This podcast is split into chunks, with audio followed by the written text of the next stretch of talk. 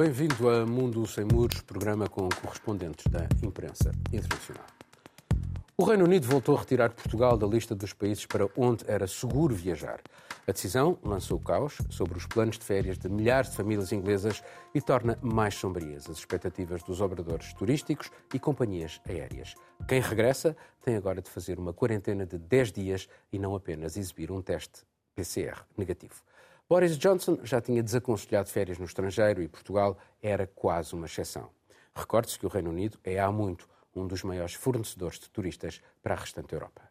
Londres tomou essa decisão uma semana após a polémica final da Champions no Porto entre duas equipas inglesas. Falou-se então em desigualdade de direitos entre portugueses e estrangeiros, de desorganização, de cedência à Federação Portuguesa de Futebol. Houve mesmo uma queixa sobre a constitucionalidade de isenção de IRS e IRC às estruturas e cidadãos estrangeiros envolvidos na competição da UEFA. Houve sinais contraditórios num país ainda em estado de calamidade. O governo português acabou por admitir que nem tudo tinha corrido bem. Marcelo, eh, vamos tentar entender aqui a posição britânica, considerando que, por exemplo, França, Áustria, Alemanha são eles a impor restrições às viagens dos ingleses eh, aos seus países, quarentenas. E aqui Portugal não impunha quarentena nenhuma e, de repente, eh, são os ingleses que colocam Portugal como um país não seguro. Já aconteceu ao longo desta pandemia e que foi o Boris Johnson que nos protegeu de entradas de, de, de, de estrangeiros com possíveis eh, focos de, contágio. E, pelos vistos, Portugal não, não quer e isto... Mas, o, mas o, o governo, desculpa, o governo uh, português reagiu dizendo que não vê muita lógica nesta decisão britânica. Sim, sim, sim. Não, não é a primeira vez, repito. E eu acho que isto, isto tem a ver. Eu, eu acho que nós eh, nem sequer está em questão a lógica da, da, da atitude britânica. Eh, porque cada país escolhe a sua forma de, de, de gerir a pandemia. Vou dar um exemplo do, do, da área anglo-saxónica, embora esteja muito longe da, da, Europa. A Austrália, a Austrália fechou as fronteiras no, no início da pandemia e até se fala em reabri-las em meados de 2022. Cada país uh, sabe como pode gerir e, não só a, pandemia, mas, mas, mas, a, mas a economia em tempos de pandemia. E isto remete-nos para, para, para, para, a economia portuguesa. A economia portuguesa é uma economia que, que, que, que se baseia muito, provavelmente demasiado, no turismo. Uh, e depois tem, uh, se calhar tem que começar a perceber, mesmo dentro do setor do turismo, que uh, está demasiado focada num mercado, que é o mercado inglês, e esse mercado já não faz parte da União Europeia. nós já vimos, e já falamos disso aqui, que os fluxos de seres humanos, sejam eles migrantes, sejam eles turistas, podem ser usados como, como, como arma geopolítica. É claro que no caso do, do turismo de, do, do, Reino Unido uh, deve, deve haver motivações mais sérias, mas esta é uma fase em que temos motivações, porque surgem, surgem variantes, agora fala-se de uma variante nepalesa dentro mas há muito poucos casos. Uh, e é uma variante da variante, da variante uh, indiana. indiana. que agora se chama Delta. Uh, mas sim, até porque passou a ideia que eu considero positiva que se, vai retirar o, adjetivo étnico ou de nacionalidade às variantes que também cria marcas. Mas, mas a verdade é essa. Portugal tem que, tem que perceber que, eh, mesmo apostando no turismo, tem que apostar em vários mercados e não pode eh, ficar aberto ou fechado conforme os outros decidem se, as portas de Portugal abrem-se ou fecham-se. Juliana. Sobre a, sobre a decisão britânica em si, uh, considerando que eles querem abrir, e há um debate no Reino Unido sobre se vão de facto abrir no dia 21 uh, uh, tudo, ou, ou não? Eh, porque eles, eles próprios estão um pouco aflitos relativamente a esta variante Delta agora.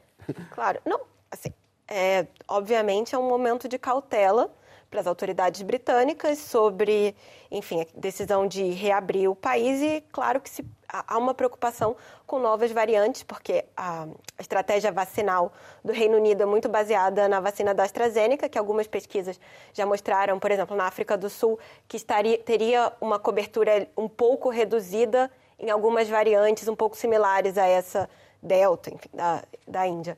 A questão muito mais é que o Reino Unido tem uma prevalência muito maior dessa variante do que Portugal. Então, pra, do ponto de vista epidemiológico, é, essa justificativa apresentada parece bastante cínica. Não estou aqui a dizer se é ou se não é, mas é, é difícil, não parece que se sustenta muito.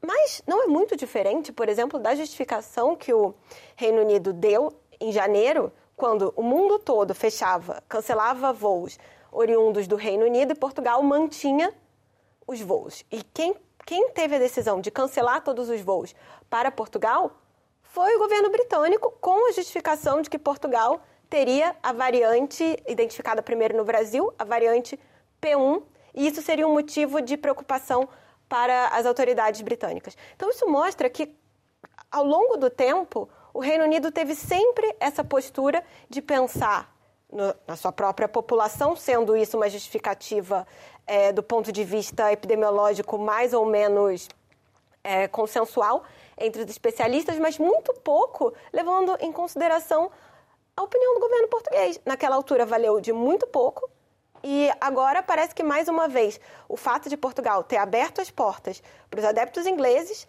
é, não, não, afetou em nada essa decisão britânica. Uh, Miguel, uh, uh, o índice de transmissibilidade está a aumentar em Portugal. Enfim, isso é inquestionável. E, portanto, se terá sido isto, como é que, como é que tu interpretas esta, esta posição do governo britânico três semanas depois de terem dito que Portugal é um sítio seguro? Bem, nós temos assistido a múltiplas interpretações que satisfazem praticamente todos os complexos de inferioridade e superioridade de um lado e do outro.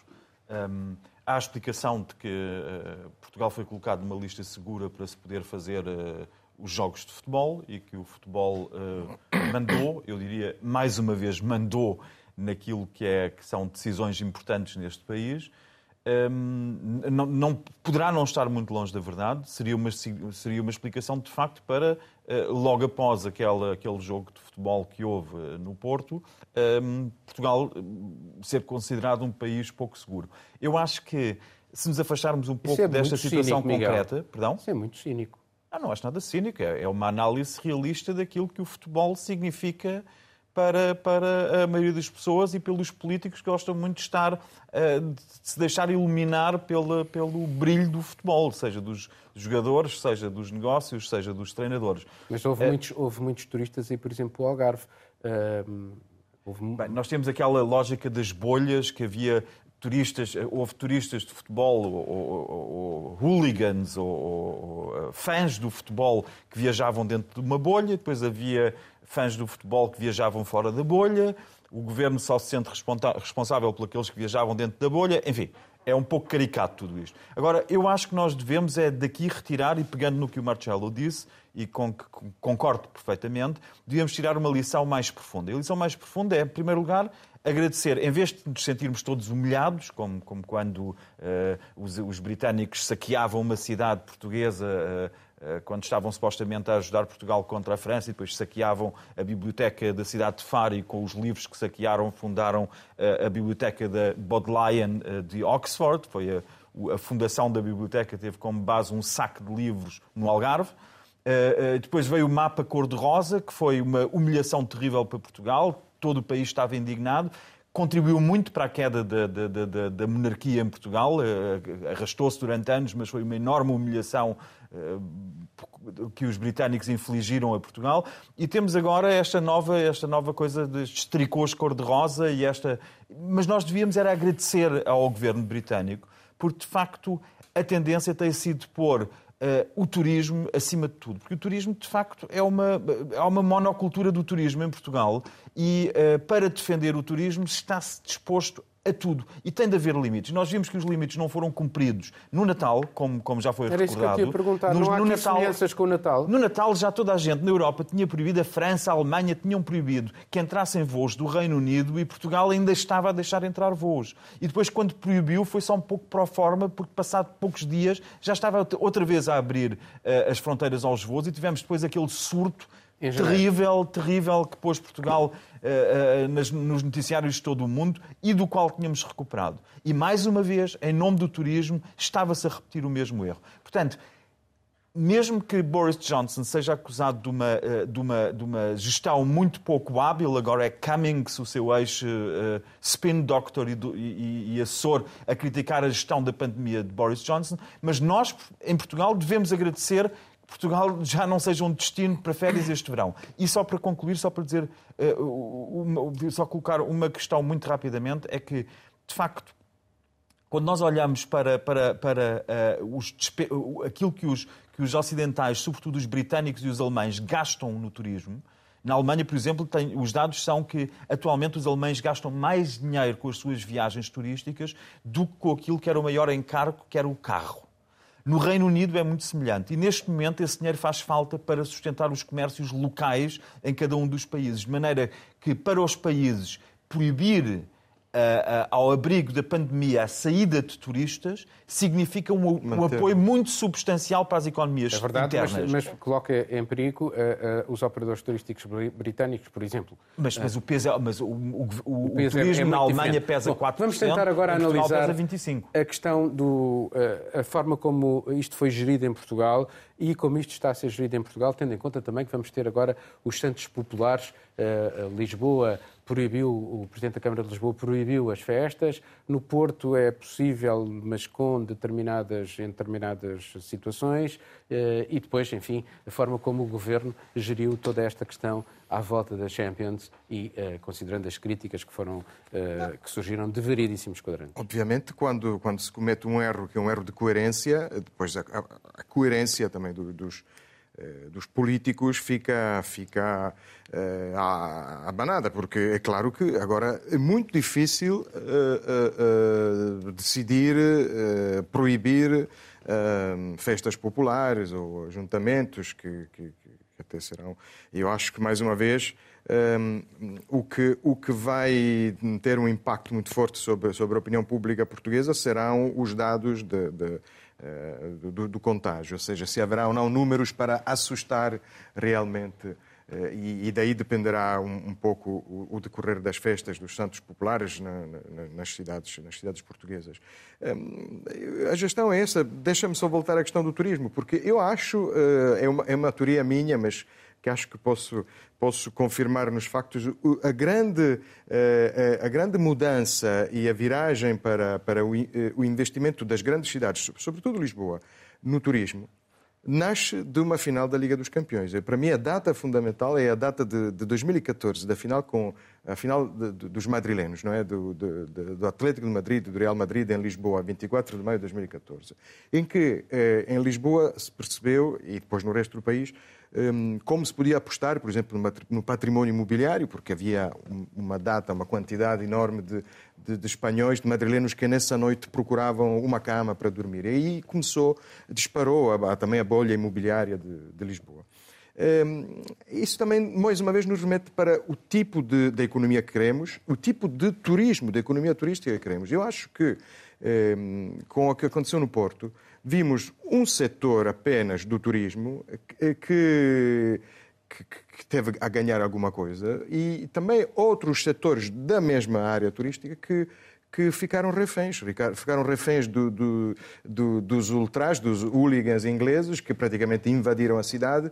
E, e, mais uma vez, é um turismo, é isto, se quisermos ampliar o discurso, é, parece-me, enfim, o turismo de, da cerveja e, e, do, e dos tramoços, porque é, é, Lisboa, mesmo Lisboa, se quisermos analisar, para mim é a única cidade, que, cidade europeia que tem eh, filas eh, nas marisqueiras, quando funcionava tudo e havia turismo. E nos museus não tem. E nos museus não há, não há filas. Miguel, eh, sobre este assunto, a, posição do governo português, a forma como isto está a ser gerido, se as pessoas entendem estas este tipo de, de ação, como Bem, eu não sei se já houve exemplos, uma reação, os exemplos que se dão. Mas eu imagino que o Foreign Office esteja já a tremer face à, à reação do Ministério dos Negócios Estrangeiros português, porque vai, há de ser um segurem-me, se não eu, ou qualquer coisa muito no género, a que o, a que o eh, Ministro dos Negócios Estrangeiros nos habituou.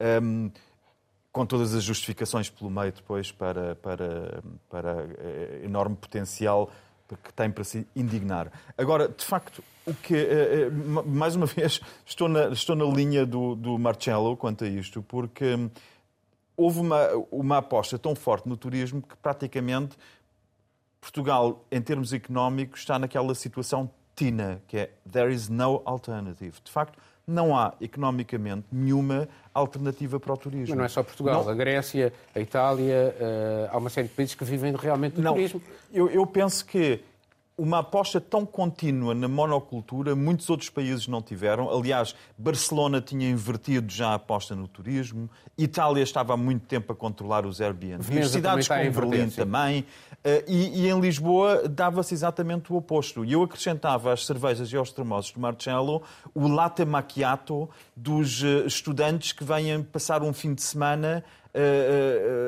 a Lisboa ou ao Porto para, e que vêm basicamente tomar café e comer uns petiscos. Eu acho que tem que haver uma mudança de paradigma. Esta seria uma oportunidade e não parece que esteja a ser aproveitada. Juliana, a, a, a imagem que se dá e o sinal que se dá, quer aos portugueses, quer externamente, uh, depois daquilo que aconteceu na Champions. Uh, como é que fazes a leitura disso?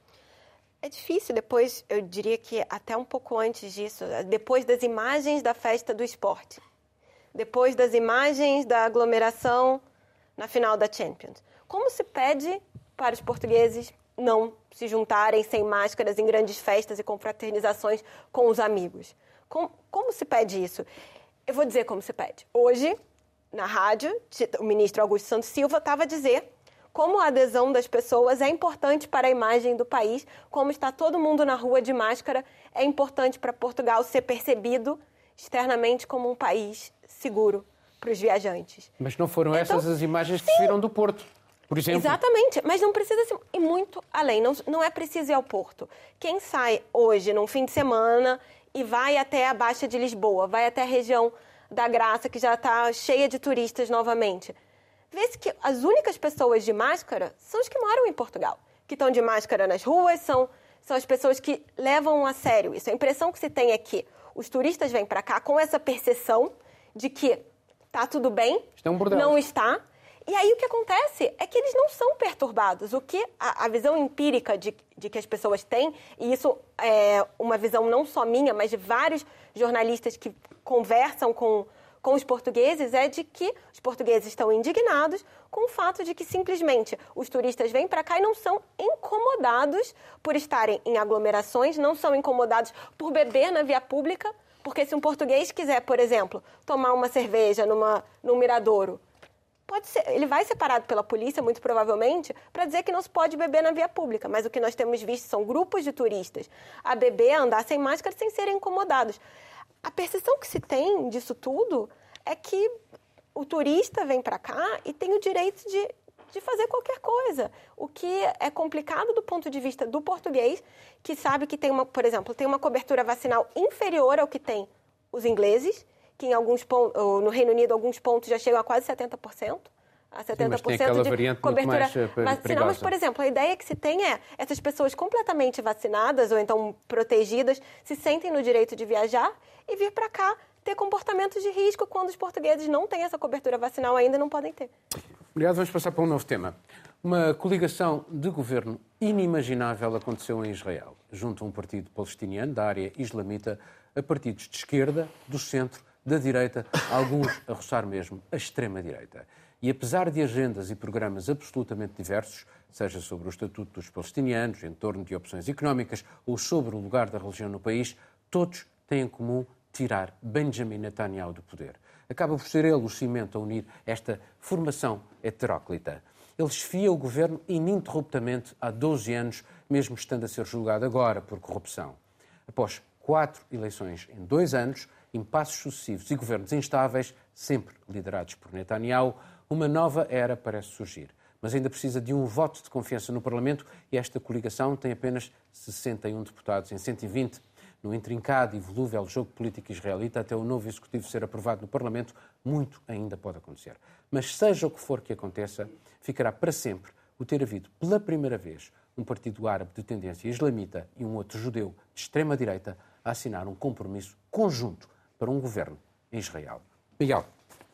Bem, de facto é uma coligação uh, absolutamente surpreendente. Desde o partido que tem mais votos no Knesset, o Yesh Atid de Lapid. Que é centrista?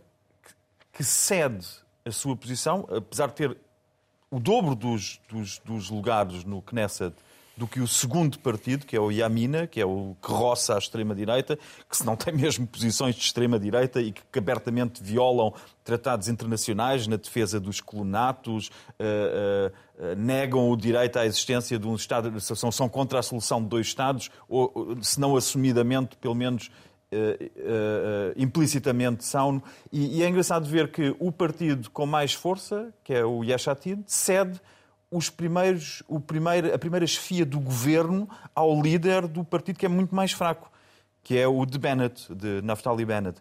E só isto aqui já mostra. E depois as soluções são, de facto, nas matérias relevantes, assim como a política israelita é percepcionada, as posições são totalmente opostas. Portanto, a conclusão é realmente que isto aqui é só um governo que serve única e exclusivamente para pôr Netanyahu, destroná-lo, pô-lo fora do poder, na minha leitura, mesmo que seja por muito pouco tempo, porque vai ser muito difícil manter essa, essa, essa uh, maioria de, 60, de 59, 59, 61 no Knesset, mesmo que seja por muito pouco tempo, e nós sabemos que Netanyahu fará tudo para tudo. conseguir ir buscar algum um voto que seja para se manter no poder. Mas eu penso que há de facto uma percepção que Netanyahu tem que sair, até no próprio Likud há, no próprio partido de Netanyahu há, e, e basta que ele saia por muito pouco tempo. Eu, este governo não é um governo para durar, este governo não é um governo que tenha um futuro, é um governo que tem um objetivo, e o objetivo é tirar Netanyahu Netanyahu.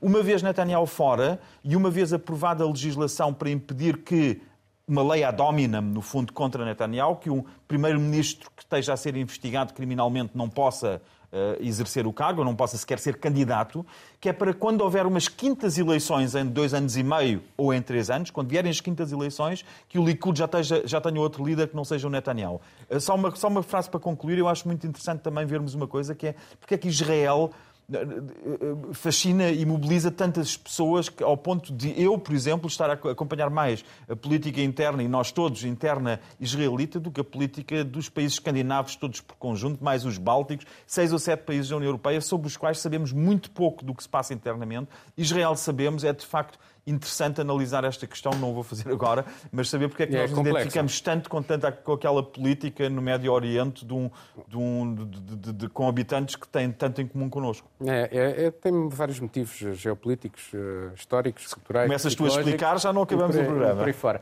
Mas não há aqui um elemento absolutamente extraordinário que foi o próprio Netanyahu que, que abriu essa porta ao tentar negociar com os palestinianos naquela sua obsessão para ficar no, no, no, no poder, uh, sobretudo Sim. com este islamita. E agora o próprio Bennett acaba de fazer um grande elogio ao dirigente islamita, dizendo que é um homem uh, quase extraordinário. E, portanto, isto é ou não é, pela primeira vez, uma alteração de percepção em Israel que provavelmente vai ter grandes consequências na, no equilíbrio político naquele país.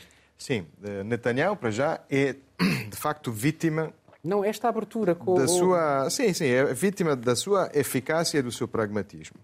Eficácia porque é eficácia militar, eh, enquanto hum, houvesse eh, conflito com, com Hamas na faixa de Gaza, dificilmente se chegaria a, esta, a este resultado. Aliás, o próprio Yamin, o próprio Bennett, dizia que não, não ia fazer nenhuma coligação com, com os árabes, eh, mas o conflito parou e depois a vítima é o seu pragmatismo, porque quem abriu, uh, por razões, obviamente, de, de, de, pragmatismo político e de maquiavelismo político, se quisermos, mas quem abriu a hipótese de, de chegar a uma coligação e a um governo com, com Mansur Abbas foi, foi, foi, foi Benjamin Netanyahu, ainda durante, durante a campanha eleitoral.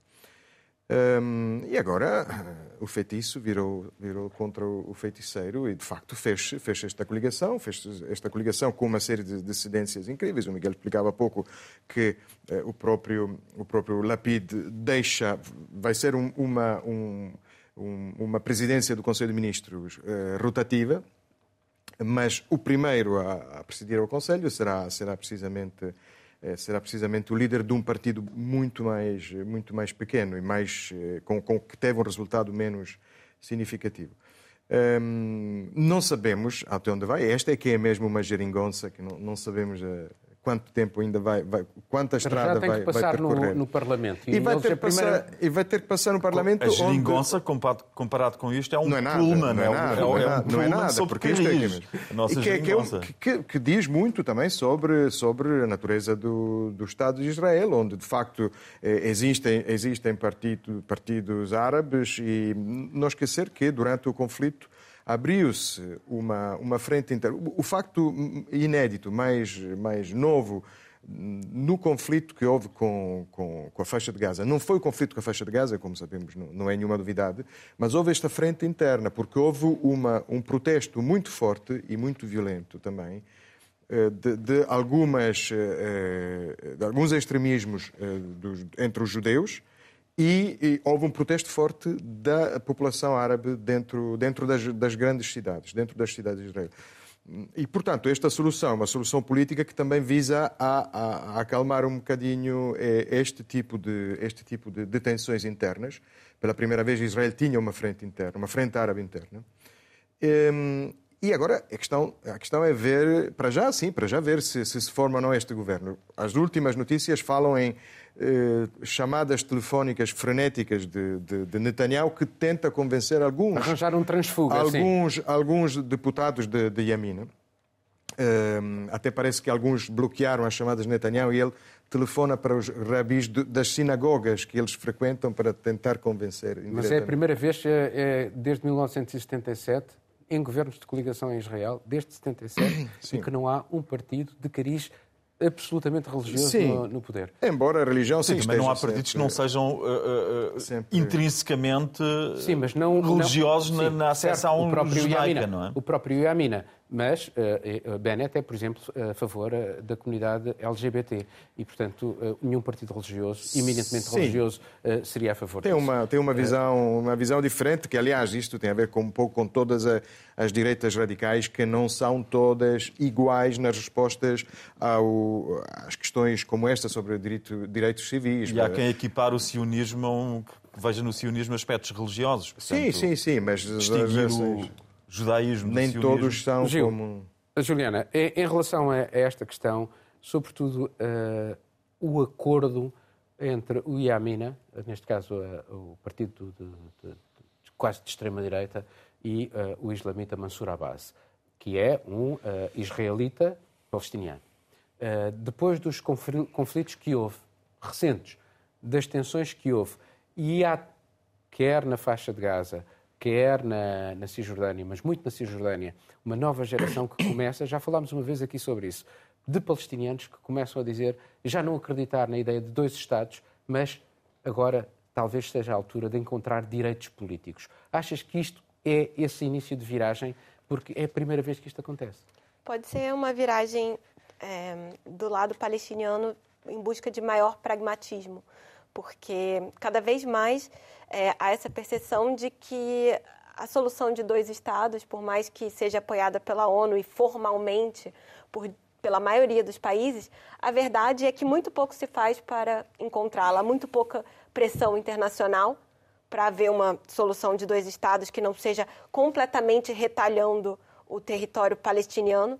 É, é muito difícil isso e parece que existe essa abordagem mais pragmática em busca disso. Se vai dar certo ou não, se esse é o caminho, ainda é muito, muito precoce para fazer essa avaliação e acho que o, o sucesso, pelo menos transitório, dessa coligação tão heterogênea vai determinar um pouco como é que vai ser no futuro as negociações do lado palestiniano. Porque é, nesse momento a gente vê que essa fragilidade da, da coligação ela é ainda mais evidente, não só pelo fato de por exemplo, Netanyahu só precisar roubar um deputado para inviabilizá-la, mas a verdade é que o Likud, que é o partido do Netanyahu, é o partido que tem a maior quantidade de deputados no, no Knesset, que vai continuar sendo. Netanyahu diz que, por enquanto, enquanto a justiça não impedir, é, vai continuar sendo o líder da oposição. Então, a, a verdade é que essa coligação também tem que funcionar no sentido de que vão precisar de serem tomadas decisões muito práticas. A, a respeito do próprio país, que vinha sem, sem governabilidade nenhuma nos últimos dois anos, e que vão mostrar a viabilidade ou não de haver uma solução palestiniana entre essas forças políticas. Seria fundamental uma, uma atenção maior da comunidade internacional para essa questão, que ficou totalmente relevada ao segundo plano e, principalmente durante os tempos do presidente Trump nos Estados Unidos, que incentivou é, os acordos de Abraão, que eram basicamente os países árabes normalizarem relações com Israel, é, e perdeu-se de alguma maneira aquela unidade árabe em torno da causa era palestina, que era, uma que era uma estratégia de Netanyahu, que foi muito bem sucedido nesse caso. Então, acho que isso, o sucesso ou não dessa coligação também vai determinar um pouco como é que vai ser daqui em diante. O que mais me iria surpreender neste novo governo, e isso seria para mim uma enorme surpresa, é ter um ministro palestiniano nesse governo. Se isso acontecesse, seria uma absoluta estreia, eh, porque houve no passado um apoio de um partido palestiniano a um governo, o governo do Isaac Rabin, eh, mas nunca houve nenhum ministro palestiniano. Se houvesse um ministro palestiniano, aí sim, o Médio Oriente provavelmente iria mudar. Vamos passar para o último tema. No Brasil, Jair Bolsonaro está a ser cada vez mais contestado.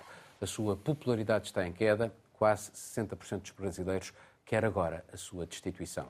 No fim de semana passado, grandes manifestações em várias cidades protestaram contra ele, contra o seu governo e a sua gestão da pandemia. Outros protestos estão marcados para meados deste mês. Uma comissão parlamentar de inquérito está a avaliar a resposta do Executivo ao impacto do vírus e recorde-se que Bolsonaro ridicularizou o uso de máscaras, minimizou os efeitos da doença, defendeu o uso de cloroquina como forma de tratamento, recusou várias ofertas de compra de vacinas e recorreu até à justiça contra governadores que impuseram o isolamento social. O Brasil está a caminho do meio milhão de mortes por Covid-19. Ainda assim, o governo brasileiro decidiu organizar a Copa América depois da desistência da Argentina na sequência da pandemia. Vários jogadores internacionais de futebol manifestaram já o seu descontentamento, mesmo tratando de jogos sem público. Marcelo. Bom, um, ehm, sobre, sobre a gestão desastrosa do, de, da pandemia por Bolsonaro, acho que nem, nem vale a pena acrescentar uh, muito mais aquilo que já vimos e lemos ao longo destes meses. Ehm, a minha única dúvida um, é, é, esta, e vou tentar um pouco dar a leitura oposta ao que tu acabas de dizer, e depois, obviamente, quero, quero ouvir, obviamente, também a opinião da, da Juliana sobre isto, mas quais 60... Se quiseres também, has de apanhar com a minha também, não é? Obviamente, mas, é, Juliana, mas não, mas é, a questão é, 60% da população quer uh, destronar Bolsonaro, mas há um 40% que, que, é mais do que suficiente para ganhar as próximas eleições. E as, as últimas hum, sondagens que eu vi, que remontam mais ou menos a um mês, falava-se em 37%, à frente do Lula, que é o único que consegue estar atrás de Bolsonaro, e, e mais alguns que não, não chegam, não, obviamente, têm, têm, têm, têm umas percentagens muito, muito mais reduzidas. Um, e este é o grande problema. Eu, obviamente, vejo tudo isto sempre com um, um pouco uma, uma, leitura autobiográfica, porque eu me lembro da altura do Berlusconi. A minha bolha, eh, que na altura nem sequer era digital, era uma bolha de, de pessoas que, que, se encontravam na rua ou, que, ou de, de, artigos que se liam nos jornais, em papel. Eh, mas a minha bolha dizia sempre que o Berlusconi tinha 2% de votos, depois ganhava as eleições. Ehm, e com, com estes partidos e com estes líderes populistas eh, funciona muito assim. E, portanto, o problema é, é, é, perceber o que é que acontece, ou seja, qual é a unidade destes 60%. Voltamos mais uma, mais uma vez à, à arte da política e das coligações e das geringonças, chamem-lhe o que quiserem, não é? mas qual é a, a, a, unidade desta fatia muito grande de eleitorado e qual é a unidade de, da outra fatia, que não é pequena, e que hoje se manifesta ainda disponível em votar, em votar, eh, em votar Bolsonaro numa, numa nova eleição presidencial, para, para, que está marcada para 2022. Uh, Juliana, pegando exatamente naquilo que ele está a dizer, mas com mais dois elementos uh, para, para a reflexão. O Ministro do Ambiente está a ser alvo de, uh, enfim, de uma investigação policial por causa de questões de, relativas à exploração de madeira na Amazónia. Uh, o, o antigo ministro da Saúde, um general, foi um comício do Bolsonaro, eh, foi, houve uma queixa porque o, regime militar veta manifestações políticas de quem está fardado e isto é inegociável. E, e agora eles resolveram perdoar a esse general que ainda por cima está no ativo. A pedido do Bolsonaro. E, portanto, isto significa o quê? Que uh, a politização das, das Forças Armadas está em curso quando nunca devia ocorrer. Portanto, eh, há aqui uma destruição uh, daquilo que são as instituições brasileiras, a começar agora pela, pela própria pela estrutura militar. Presidente Bolsonaro vem testando os limites de várias instituições, seja da justiça, seja da, da ala militar, de uma certa maneira. Só queria dizer para o Marcelo que, na verdade, as últimas sondagens põem o ex-presidente Lula na frente de Bolsonaro, na segunda volta, inclusive, com mais de 60%. Tem sondagens mais atualizadas. mais Mesmo atualizadas, assim, as mais é atualizadas, um mais de 60% do ex-presidente do ex-presidente Lula. É, no caso sobre especificamente sobre, sobre a questão do exército, essa insubordinação de um general da ativa de enfim, desrespeitar as regras e participar de um comício do, do Bolsonaro foi interpretada, a decisão de não puni-lo foi interpretada pelos analistas no Brasil como uma liberação para que qualquer pessoa, Está, qualquer patente exemplos, tenha isso. E já nós já temos é, casos de militares demonstrando ativamente insubordinação aos seus superiores diretos e dizendo vou apoiar o, o, presidente Bolsonaro em qualquer circunstância.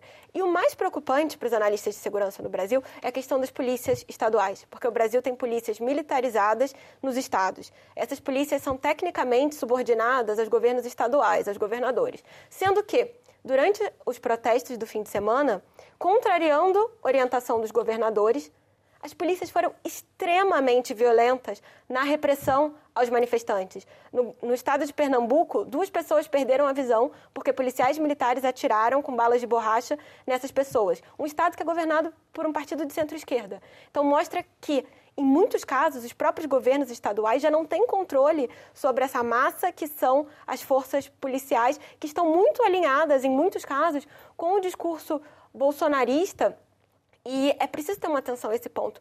E só, só para concluir, não existe, oh, oh, não existe oh, nesse momento, Paulo, clima político por mais para o impeachment, por duas razões. Primeiro, porque maior, uh, os maiores partidos da oposição não querem. Por quê? As, as, sondagens atuais colocam o ex-presidente Lula numa situação muito, muito confortável para as próximas eleições, num cenário de Bolsonaro fragilizado. Ele ainda tem 25% de apoio, ele tem um grupo muito duro de 25% de apoio, que por enquanto não é suficiente para ganhar as eleições. A leitura que se faz é que, numa eventual segunda volta, nas condições que o Brasil está hoje, o ex-presidente Lula teria essa condição de ganhá-lo com uma população desgastada, com uma economia quase eh, que voltou a níveis, o PIB voltou a níveis pré-pandemia, mas com um emprego baixíssimo. Ponto 1 um, e ponto 2, porque Bolsonaro colocou um aliado num posto-chave, que é a presidência da Câmara dos Deputados. Não importa se existem 300 mil pedidos de impeachment. Se o presidente da Câmara dos Deputados não avança com eles, eles não são votados e isso não vai adiante. Mas os militares eh, não, não apoiaram, enfim, as estruturas militares não apoiaram muito o Bolsonaro no seu percurso para o poder, não, não, houve isso numa reação contra o PT, contra a corrupção, eh, essa percepção de corrupção. Claro, mas falar, falar em militares como se fosse uma força homogênea também não é possível. Por exemplo, há alguns meses, o presidente Bolsonaro demitiu o ministro da Defesa demitiu Sim, os chefes das forças, das forças Armadas, justamente porque o chefe do Exército tinha uma postura muito crítica à insubordinação e à opinião política de membros das Forças Armadas. A verdade é que não existe um consenso.